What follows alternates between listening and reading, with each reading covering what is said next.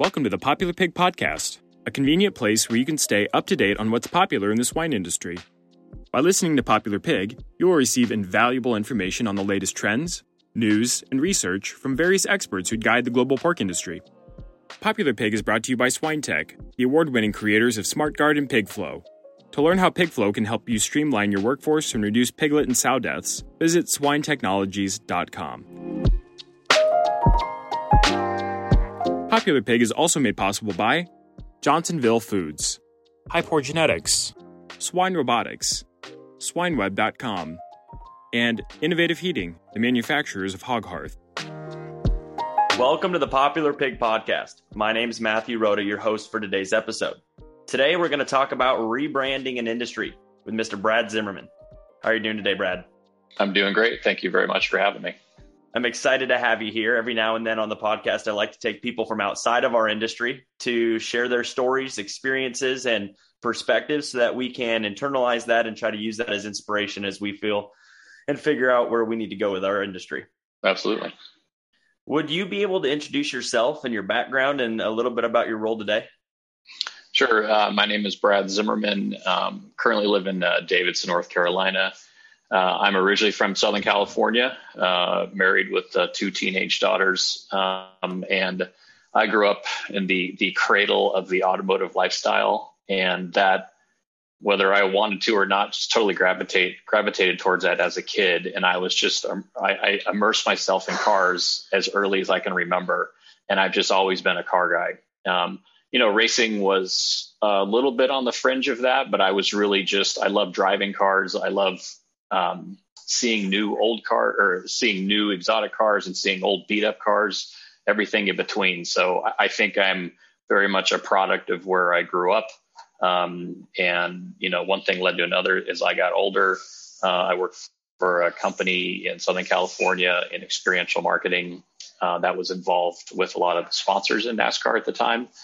And he decided to build a new shop uh, out in Charlotte, North Carolina, or Concord, actually and uh, he asked a couple people to move out, and I was one of them. And this was uh, late 03, 04. And uh, we moved out here in 2004, and I've been in or around uh, motorsports uh, ever since. And then you were at Chip Ganassi for a while and are now at uh, Petty, right? I was, yeah. It's also a different team now, right? Yeah, so Chip Ganassi for just about nine years, and then I took a little bit of a break uh, just because I was physically and mentally exhausted. Uh, and then uh, got back into it. Um, uh, technically, I started with GMS Racing, but over the last month, uh, we purchased Richard Petty Motorsports and their charters. so technically, our new team is called Petty GMS Motorsports. So that's where I am now. Awesome. We actually did a thing during the first month of COVID where Richard Petty recorded himself um, speaking a, a, thankful gratitude for farmers as they were out there through all that. And so yep. it's kind of a cool tie-in, if yep. you will. Yep. But uh, I want to add that our industry over the past 10, 20 years has been trying to figure out how it can best connect with consumers, how it can drive up product. It, it's third in the U.S. Pork's typically a leading protein throughout the world if it's not due to other religious reasons in the Midwest or the Middle East or things like that. Mm-hmm. And as we start to get uh, other forms of protein and lab grown meats and things like Beyond Burger and Beyond Sausage, yep. the industry is constantly trying to figure out how it better connects with its customer base and and grows the consumption of its product. I wanted to speak with you to really talk about NASCAR as it had its glory days and then it's gone through its challenges. And if you could just give us some context of where it was and where it's at today and some of them struggles, I think that'd be a great place to start. Sure. Um, so the sport started in 1948. Uh, it started down in Daytona Beach um, and uh, originated Daytona Beach because there was a lot of uh, because the beach was so long and flat. There had a lot of people coming over, especially from Europe, and they're trying to break land speed records, and they were using the beach to accomplish that. Um, you know, trying to compress the story here, there were some folks from the state of Utah that came out there and said, we have a, a thing of land in, in, our state where you can go as fast as you, want, as long as you want. So that was the Bonneville Salt Flats. So all of the top speed uh, racers uh, left Daytona Beach, moved, and then they would competed in Utah. and then that left a, a racing infrastructure in Daytona Beach with really nowhere to go race. Um, uh, a couple years advanced of that, uh, Bill France Sr. Uh, put his heads together with a lot of other local people, and they decided to form NASCAR. Uh, he built the track down in Daytona, uh, and then a lot of the drivers that were competing in the sport they originated from the um, uh, Carolinas, moonshine runners, um, very talented behind the wheel of a stock car, and that's that's kind of a, a very long story compressed into one. Um, yeah. Uh, the sport was very regional up until about uh, the mid 70s. Um, uh, never was really hugely popular outside of uh, the South, um, but was never really um, sucking wind, you know, if you will. Mm-hmm. Uh, uh, there were a lot of tobacco laws that got, were starting to get implemented on what you could and could not advertise on traditional forms of media uh, Winston decided to get into racing uh, and really embrace racing because at that time it was legal to promote tobacco products um, on television and within a sport. So, um, you know, racing was like one of the original influencer type sports where it was a hack for media. So instead of, you know, you couldn't buy uh, ad space on, on television for tobacco, but you can sponsor a car that was on television for four hours uh, every Sunday. so that was kind of like the original hack. Uh, and so uh, uh, 74, 75 is when uh, Winston, or, you know, it was the Grand Nationals, I think was what they called the series. And then it became the Winston, NASCAR Winston Cup Series. Uh, and they had a run all the way until the early 2000s. And uh, I would say 96, 7, 8 started to peak. early 2000s, it was red hot uh, 2003, 4, 5, it was white hot. And then in 2007 and 8, just massive implosion. A lot of that was because of the economy, and they took a big hit. Uh, and then uh, ever since then, it's been um, it's been stable. Uh, it has not been where it used to be. Uh, there's a lot of things uh, fighting against getting back to where it used to be. I'm not sure we're ever going to get to that point, just given the, the media landscape and, and how content is created and consumed and where it's consumed. Um, but they still have a good nucleus of fans, uh, both at events and on television, uh, to work with. And, um, uh, you know, it's interesting. We are talking right before this. I think NASCAR is really at an inflection point, literally right now, the second uh, because uh, they had um, several generations of a car, uh, tube chassis, uh, V8 engine, rear wheel drive, solid rear end, uh, four speed manual, and that car evolved over the years. And that car's lifespan ended this past month. And going mm-hmm. into the new season, there is a new formula which is completely foreign to everybody and it very closely mirrors an IndyCar with fenders like a GT3 IMSA sports car, um, all off the shelf parts. There's about you know 12 or 15 different vendors that are approved through NASCAR that you have to buy the parts from those vendors. And instead of the teams designing and building the car, the teams are now buying parts and assembling the car.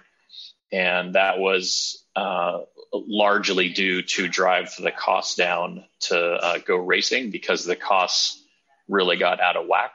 And um, that this was a big step that was needed to help drive those uh, costs down. The cars are going to be more expensive per car, but they're only going to mandate that you have seven per charter.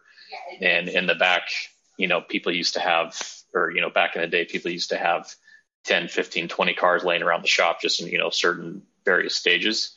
Um, so these are going to be uh, purpose built race cars but actually they very much reflect more of a stock car now than they ever have. Um, sequential six speed uh, transaxle mounted behind the driver, independent suspension all the way around, um, and then an underwing. So it's, I mean, this thing is foreign to everybody in the sport, and it's um, it's going to be the great equalizer, I believe. So it's been a big topic for the last 15 years about how NASCAR needs to do something. And you had kind of talked about it's gone through changes. It it was never like, well, maybe there's some small things we need to do. It it was always a conversation of we need to make a big change. And can you kind of talk through what that's been like over the years and and What were some of the initial barriers to change and and what it took to really to really drive change? Yeah. So there's uh, the stakeholders in the sport are teams, drivers, um, tracks, uh, the series itself, and then uh, broadcast partners. Those are kind of your five stakeholders that are kind of driving the ship. And um, uh, getting all of those people to align, uh, you know, obviously sometimes is a bit challenging. Um, and then, like for teams, uh, all the drivers are private contractors. So, um, you know, the, the drivers have, you know, they can do kind of whatever they want. You know, it, it's just, it's a lot of fiefdoms uh, underneath one tent. Um, and it's, it's always been a little challenging because uh, the tracks for many years, although they were getting the majority of the TV money, uh, it was hard for them to keep up and generate revenue to create an experience that was on par with some of the NFL stadiums that we've seen that look like spaceships. Yeah. Um, the the cars that we were racing up until now um, were pushing the edge of physics and were really cool, uh, uh, very um, rudimentary parts and pieces, but the engineers did a lot of cool things with them to make them go as fast as they did. Um, the drivers have their own opinions. The fans are very uh, polarizing at times. Um, so there's just a lot of things to try and control. And um, I'm not sure that uh, NASCAR, again, my opinion, um, had a plan to move forward while still not trying to screw up what they have built previously. And a, a, lot of the sentiment from the fans was, well, you're you're forgetting about the people that brought you to the dance uh, mm. and then they're trying to gravitate towards a, a new, a younger, a different fan base than what they have, which is kind of true. But uh, I I'm a big fan of and. I think I think you can cater to those older fans, and you can also cater to the younger fans. And um, I, am not sure that they had the right people in place at the uh, NASCAR series level to help drive the ship then. Um, I, you know, after, you know, being back with uh, Petty GMS now for a month or two and getting in some of the meetings with NASCAR that they're having prior to the season starting, you know, I'm, I'm, looking at all the names and faces on the screen in these meetings, and there's a lot of names I've never even heard of. There's, and then when they show their faces, there's a lot of young kids working there. So um, I think that's great. I think that's that's exactly where the sport needs to go. Uh, NASCAR fans are still on the older end of the spectrum in, in terms of uh, sports in the U.S. Uh, age-wise. So um, I, I, I think they're headed in the right direction. Um, out of a hundred-step process, they're probably at step six.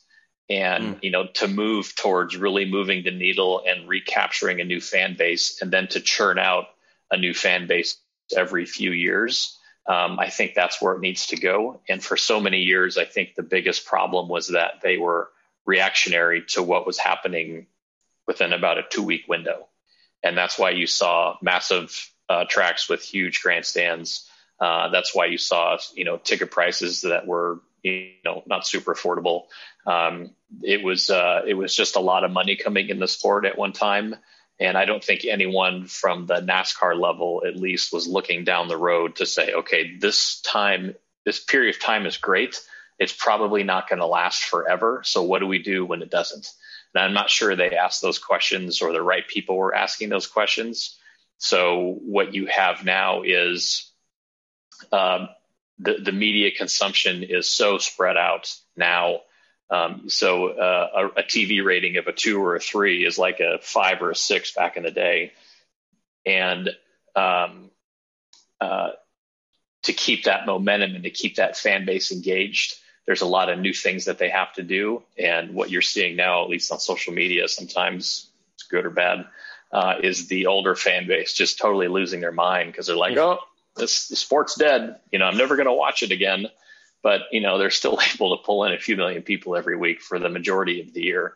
So um, again, I still think there's a, a base there, um, but I think uh, I, I, think the the marketing you have to segment your fan base and then create content that goes against those segmented fan bases and and and make enough content during Sunday to Sunday, so during the week that it it gives people enough opportunity to say, oh, identify with that or I don't like that, but I love this.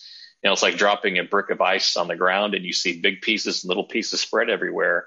That's what your content should be because everyone's going to gravitate towards something different. And then they all come together on a Sunday, they watch a race, and then it starts, the cycle starts over again until the next Sunday. So that's um, a great, that's a great point. And, and I remember reading something or I was watching something where it, the sport had grown so fast that yep you, you just pay stupid money for a lug nut that gain you a tenth a second. And yep. you just had so much money going into it because the money was there. And then it almost out engineered itself to the point where when things did come back to a realistic level, it was just overly expensive and it just wasn't sustainable. That's exactly right. Yeah. The, um, you know, even though if you look at a stock car, you know, previous to today, um, it was like the rear end was out of a 1957 Chevy truck. Um, you know, the technology at least. Um, the it was it was sheet metal, it was aluminum panels, it was a V8 engine, it was rear wheel drive. It was just there was nothing sexy about it from a technology standpoint.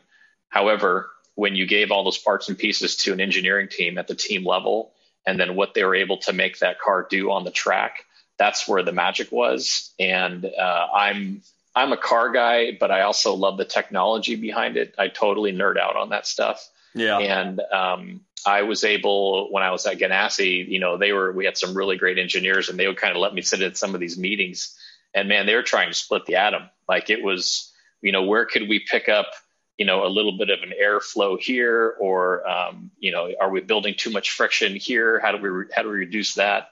You know, so building horsepower wasn't just coming out of the engine. It was every single place where there was air hitting a surface or something rotating or reciprocating. They looked at everything, and uh, and it was really cool. But that's where it gets really expensive.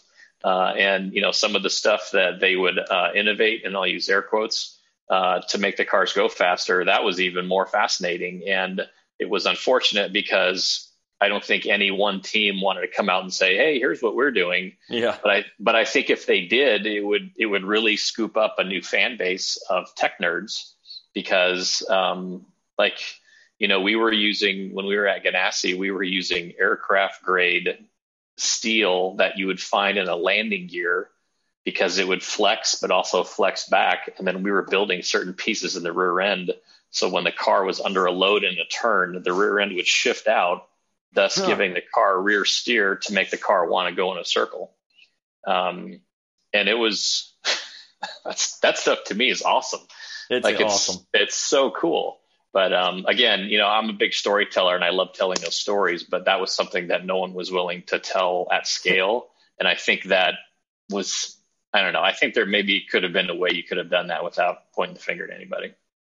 Yeah, and I mean to understand all those things going on, you really have to be a, an avid follower to try to pick up the various nuggets that are dropped along the way to understand the te- the the tech side or the engineering right. side and to appreciate it. You're never just going to tune in for a race and understand it. You you've got to be deep in it to really get it. That's right. And I, you know, maybe to answer your question about you know what's going on with the pork industry, like a really good example. Uh, uh, I've been uh, married for over 20 years. I have two daughters, two teenage daughters, uh, and I have been in or around racing since 2001 or two. Ne- none of my kids nor my wife have been to a race ever because they don't want to go. There's just no desire for them to go. And I'm not going to push them because a lot of times I'm at work, you know, when I go to the racetrack. So it's like, it just, they just never went. So fast forward to COVID time, you know, everyone, like everyone were, you know, locked in the house. My wife watches uh, Drive to Survive on Netflix about Formula One behind the scenes, which mm-hmm. I thought was awesome. She, she, got sucked in it as, as well. We totally binge watched it. And then not too long ago, they had the final F1 race, and uh, it was on eight o'clock here in the morning. And my wife and I are sitting down watching an F1 race she wants to watch it. Like I kind of felt like, oh, are you going to sit here? Or are you just trying to be nice? And so she's asking questions, and therefore I'm telling her what's going on with strategy and what happened towards the end of the race, and who won and why he won, and all the controversy surrounding it. And that only happened because she got involved through a portal through Netflix about seeing the behind the scenes of Formula One. And uh, I think there's a, a similar show that's going to come out uh, around NASCAR, not identical, but very behind the scenes and very well produced. And hopefully that will bring a new fan base in because all they need to do is just get a little bit interested and start asking questions of someone that may know it a little bit better. Conversation starts, more questions get asked, they get further drawn into the product, and then it's a home run. But um, so, uh, yeah, yeah. So on that, I mean, when we look at the industry going through its challenge, you said you're in step six of like a hundred. Yeah. How when you're steering a ship as big of an industry, how you you probably have to have some pretty low expectations of how fast those changes can occur because there's probably people who think the status quo is good and that yeah. it's everybody else's fault and you're doing everything right. How does how does the process of accepting that something has to change? What's that? What was that like?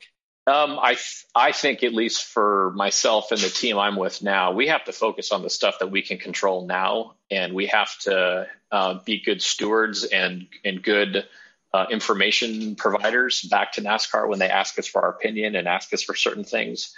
But because the sport is a sponsorship based sport, uh, we have to differentiate ourselves compared to Penske, compared to Hendrick, compared to Roush.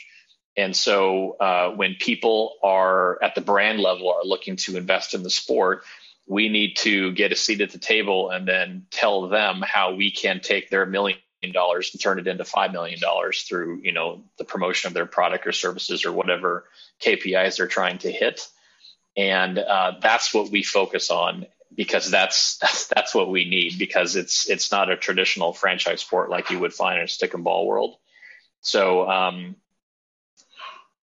you know, I don't know. It's um, you know, the other kind of elephant in the room is you look at the relevancy of the current formula of NASCAR and you look at what's happening on the production side in the real world with, you know, people going to the car dealerships buying cars.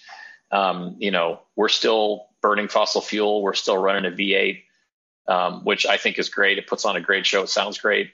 But uh, you know, obviously everything is pushing towards um, renewable, uh, no internal combustion engine, you know, by the year, you know, 2030, 2035, depending on where you are in the world. Um, uh, there have been, you know, more than rumors, but they're definitely, it's in the pipeline to potentially have a hybrid system come to NASCAR. Um, IndyCar is going to have a hybrid system, I believe, in 23. Um, and uh, I think, I think honestly, that's going to help a lot of stuff. Um, but even from that standpoint, from the technical standpoint, and from the manufacturer standpoint, that is that's a huge uh, thing to deal with and a huge thing to navigate around. And um, again, there's so many different stakeholders in the sport that carry almost equal amount of weight. Uh, it's it's hard to get everyone to agree on which direction to go. And then at the team level, it's hard to um, showcase uh, your appointed difference to attract sponsorship dollars. Because I think from a negative standpoint, the industry as a whole has turned the paint scheme, and I'll use air quotes, you know, per each race, and they've turned that into a commodity. And um, you know, everyone has a number. You know, it's, it's fifty thousand dollars a race. It's it's a half million dollars a race, and you know, teams will compete against each other for those sponsor dollars when they come in and then they'll end up driving the price down because they're trying to compete with each other to give the best deal for the sponsor, and they end up driving the price down. So mm. um, I instead of leading with, "Hey, you know, our paint scheme costs three hundred thousand dollars a race," I like to lead with, "Hey, here's all the content we can provide you, and, and we'll build it because we have our own in-house uh, capabilities to do that." Um, here's our strategic team that's going to work with your strategic team and we're going to almost behave like an in-house agency for you that can move very quickly. But also we have a platform on digital that's a you know uh, five six hundred thousand total and then we're in front of four million people every sunday almost throughout the whole year. So we want to be that solution provider for brands in order to get their media dollars coming to us. Which is and a huge by, change Right. And oh, by the way, the paint scheme's free because nobody cares. Like, I'm not going to get into the argument of out trying to outbid someone on a paint scheme. What you're going to pay for is all the stuff I just described that happens mostly between each Sunday, and you can have the paint scheme for nothing. So, so was that yes. sponsorship as a service kind of model? Yes, exactly. Exactly. It's kind of neat. Yep.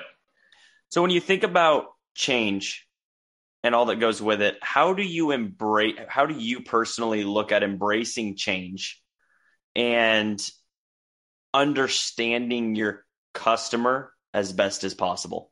Yeah, I personally, uh, I'm a big fan of change. I am not a traditionalist. I do not.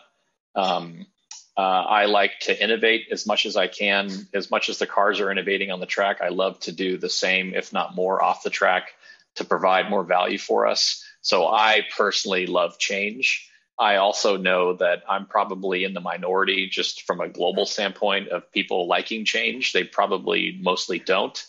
Um, and the the NASCAR fans, if you you know start reading the comments, which is its own wormhole, if you go down, it's such not, a wormhole. yeah, there's there's not a lot of people that like change. Not a so, lot of positivity.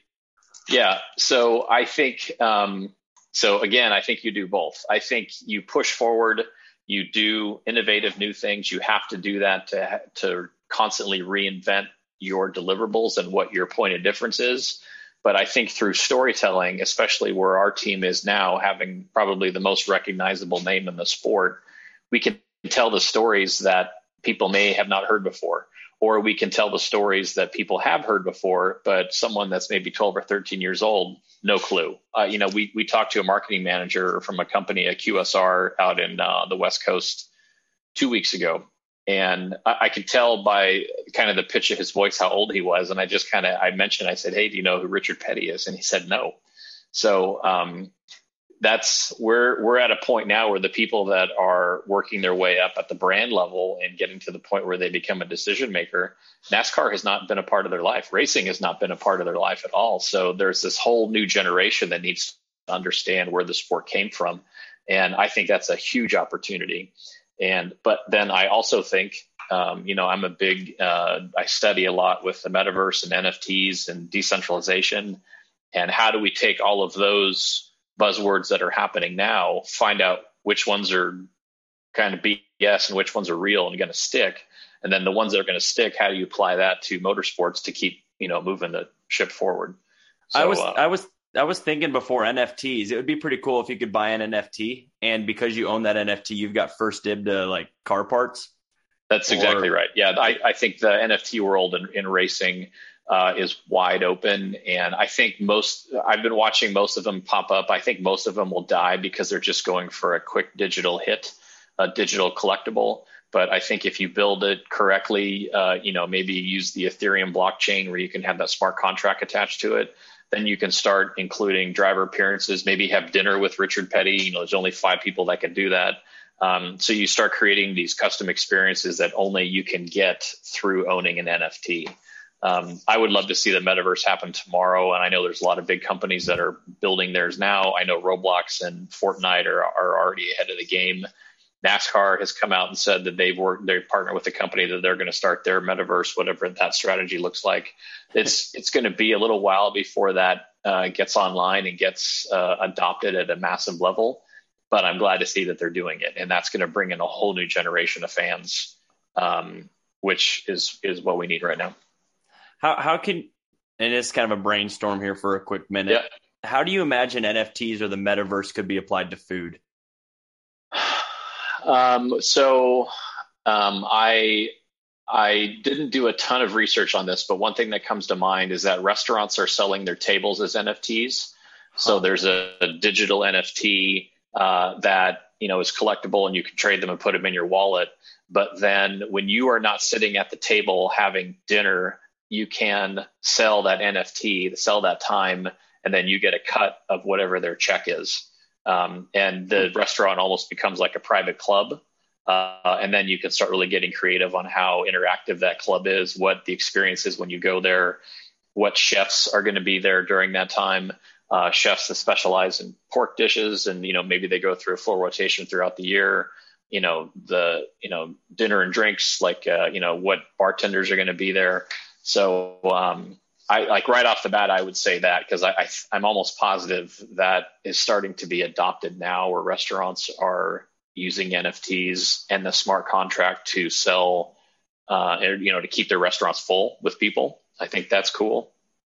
Um, and then, um, you know, I don't know. It's uh, maybe farms taking on more of a brand Um, you know, you see the um, uh, you know, the uh, Bored Ape Yacht Club, and you know the the apes with the cartoon characters, and they're all different, and they have you know wearing sunglasses and whatever.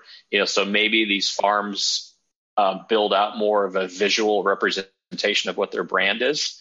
Uh, I would imagine a lot of farms now in the U.S. are just basically, you know, the, the name, the last name of the family that started it. Um, you know, maybe a, a, branding agent goes through and, and like builds a logo for them and builds a strategy around their brand so that their pork becomes maybe called for. You know, instead of saying, "Hey, I want a, I want a vodka and soda," I want a Tito's and soda. So maybe get to the point where people are calling for a specific brand of pork when they buy. Um, but uh, I don't know. Those are just some initial thoughts. So when you look at your your consumer, customer, viewer, yep. how do you differentiate what they're asking for and what they want? That's a great question. Um, I think the one of the benefits of social media is that we can literally read comments. We we could ask a question and get their comments right back in the same day, and then over a period of time, you can kind of collect on, on what what they're saying in total. Um, that's hugely beneficial. Uh, and you know, like I like you said, and both of us said, there's a lot of toxicity on social media, but I think if you use it correctly, it can be a really powerful tool to help give you insights into what your brand is delivering. Um, uh, sometimes, uh, at least from my seat, uh, especially in NASCAR, sometimes the fans don't know what they want until they see it. And then they may mm-hmm. see it and they're like, that's cool. So again, I, I take a lot of that responsibility to look, keep looking forward to see what fans may want, knowing that I too am a car person. I like racing. I am a fan of racing in general. So therefore I will like this. And um, this conversation came up literally this week. Uh, you know, hero cards. You know, the eight by ten glossy cards with you know the hero shot of the driver on the front and all those statistics of the crew on the back. Everyone in the garage does it. Uh, like to me, they just give me indigestion. It's like that's what people did in the 90s and the 80s. Like, how are we going to digitize that and move it forward? And I think an easy way to do that is have a QR code on the truck, on the car, on you know on display at the back of our hauler when we're parked in the garage. People take a picture of a QR code. That QR code takes them to a landing page, and they can download digital hero cards that are formatted to be the wallpaper for their smartphone. Like that'd be cool. Why don't we do that? That we can do that. I can do that right now in the next two hours. Let's just do that. And hero cards, they cost money to have the photo shoot. They cost money to produce and then you're giving them away. like let's let's use our brain here. So like you know again how engineers would look at a car and make every piece as efficient as possible i would look at everything that we deliver off the track literally every piece and go through and say okay this stays this goes this has been done for 30 years let's throw that in the trash and let's move forward and start really pushing the boundaries of how people are going to embrace what we have and uh, and I, I think through that process uh, we will gain new fans. We will gain trust with the fans, and we will also introduce them to new things that they never even knew existed. But holy hell, like this is great, you know. So I, I I'm a big believer of that process. How important is the the way you communicate or the way NASCAR communicates to its viewers? How important is it the way they communicate when it comes to change and, and the way they say, "Hey, this is something we're trying," versus this is something we're doing. Because when yep. you see something as a customer or a fan, and maybe you don't like it, yep. you all of a sudden have this fear. Oh my goodness, it's changed. It's gone forever. What just happened? Or you yep. see something and you're like, this isn't very great, or this is awesome. Is it going to stay here?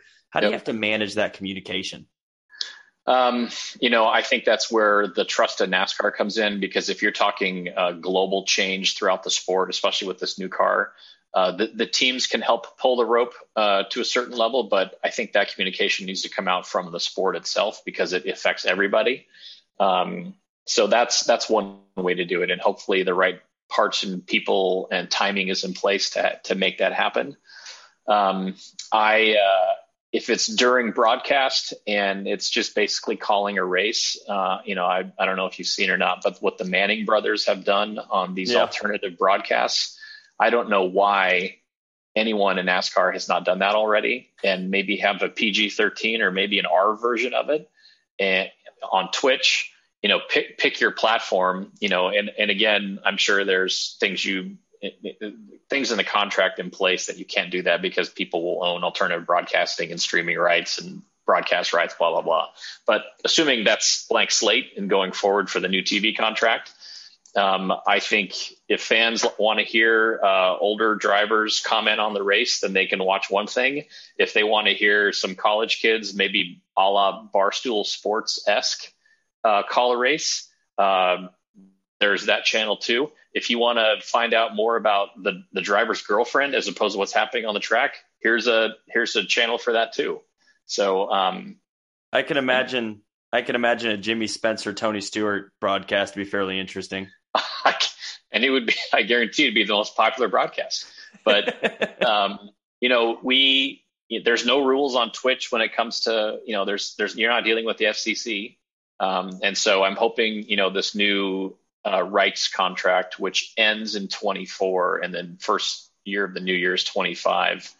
I'm hoping that NASCAR um, their media team and their senior management are really, uh, really being strategic about all the different parts and pieces that they have to sell to a potential broadcaster, and they're squeezing every living penny out of every um, vertical uh, to to to make the sport more um, uh, open and uh, appeasable to all different types of fans and not just the the older 60 or 70 year old fans.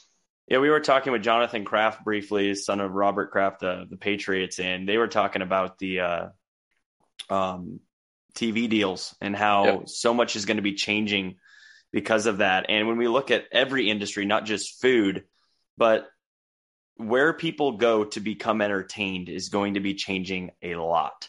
That's right. And to be on the forefront of understanding how you can play a part in that will have a lot to do with how you are positioning yourself as being a thoughtful around sustainability or around change whatever it is is there's so there's never been more opportunity i think to reposition a brand than now right yep but it's all and, there, there's so many weeds to get through to figure out totally. which direction you're going to go with it yeah and and then the other thing is um you know um again my opinion opinion from what I'm seeing, you know, five years ago to today, maybe even more than five years ago, is any good component of a good story, you have to have great characters.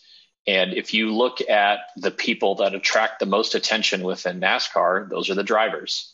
And whether they're on Sunday or they're on their own social media during the week putting out their own content, they attract a lot of eyeballs.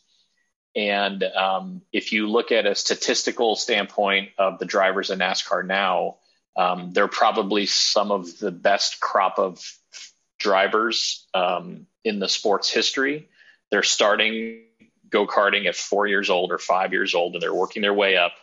The, they're driving thousand horsepower, you know, wing sprint cars when they're 12, and That's then crazy. you know they were getting up and getting into a cup car in their you know, early 20s. And, you know, Ayrton Senna, who was arguably the best race car driver ever, he was karting when he was 21 years old.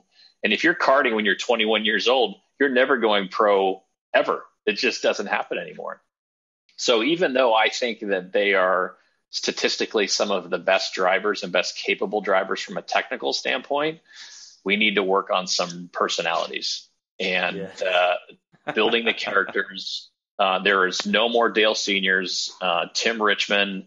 Uh, those types of characters are gone, and I, I kind of know why, but um, I don't know. That's when you have the grid walk and they're doing the national anthem during a NASCAR broadcast, and they have the cameraman kind of you know walking through down the grid when everyone is stationary everyone kind of looks the same. They kind of, you know, there's a driver, there's they have a wife or girlfriend, they got a couple kids, and on to the next car. And oh, guess what? It's the same thing. And the next car is the same thing.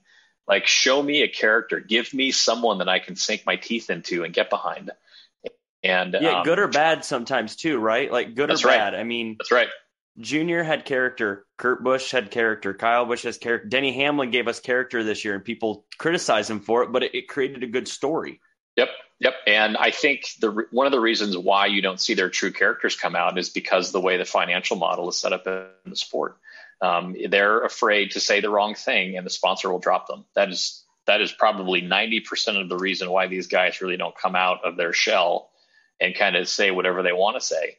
And um, we, we we had one driver that that was his belief. He was really uh, uh, aware of what he was saying, and his PR person got him. Uh, uh, there was like a top ten column in the USA Today of like top ten things that you would do, and they asked all you know celebrities and sports personalities and stuff. And it was like, you know, what are the things you're going to take with you if you're stranded on a desert island? And one of the questions was, you know, what are you going to take for food?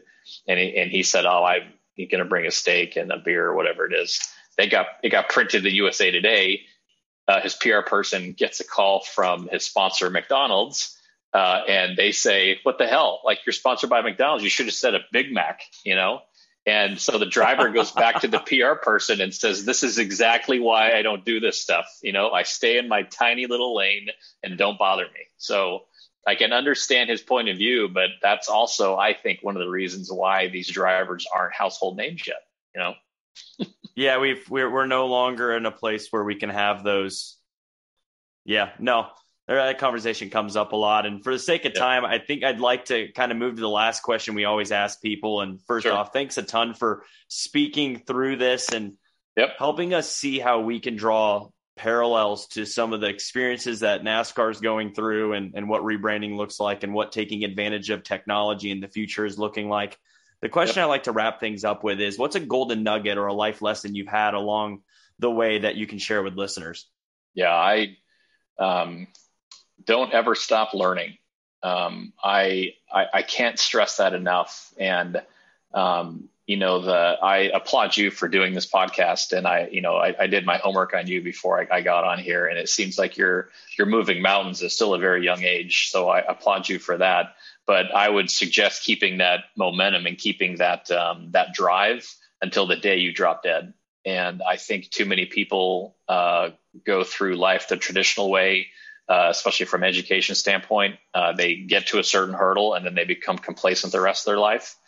And given all the tools that are out there that you can go do research and learn, uh, YouTube alone is ridiculous on what you can learn off of YouTube. Obviously, like don't don't stop when you're 25 of learning how to do things or learning, you know, I, I've listened to your podcast. I, I am not going to get in the agriculture business. I have no idea how to raise a hog, but I've I have listened to several of your podcasts previous to this, and they're fascinating because it's just a whole nother subsection of what's going on that I think is really interesting. And people, whether they're into it or not, there's a lot of uh, key takeaways from that. So I, that would fall into the bucket of never stop learning um, listen to different podcasts, uh, listen to different people's thoughts, um, and just just stay open. Um, and I, I, know there's a lot of noise out there, but just stay open and, and, keep learning. And then if you still are working and haven't haven't retired yet, take those learnings and apply it to your job and watch what happens. Uh, really cool things happen. Well, we appreciate you, Brad, for coming on and talking with everyone, and we wish you the very best in the new year. And thank you, thank you. Yes, sir. Yep, thank you.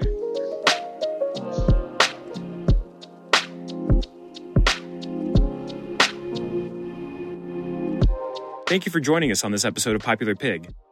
We aspire to learn and grow together through the experience and wisdom shared by our esteemed guests. If you enjoyed this episode, please share it with your friends and colleagues within the swine industry. For more information, please go to popularpig.com to receive updates when new episodes are available. Popular Pig is brought to you by SwineTech, the award winning creators of SmartGuard and PigFlow. To learn how PigFlow can help you streamline your workforce and reduce piglet and sow deaths, visit swinetechnologies.com.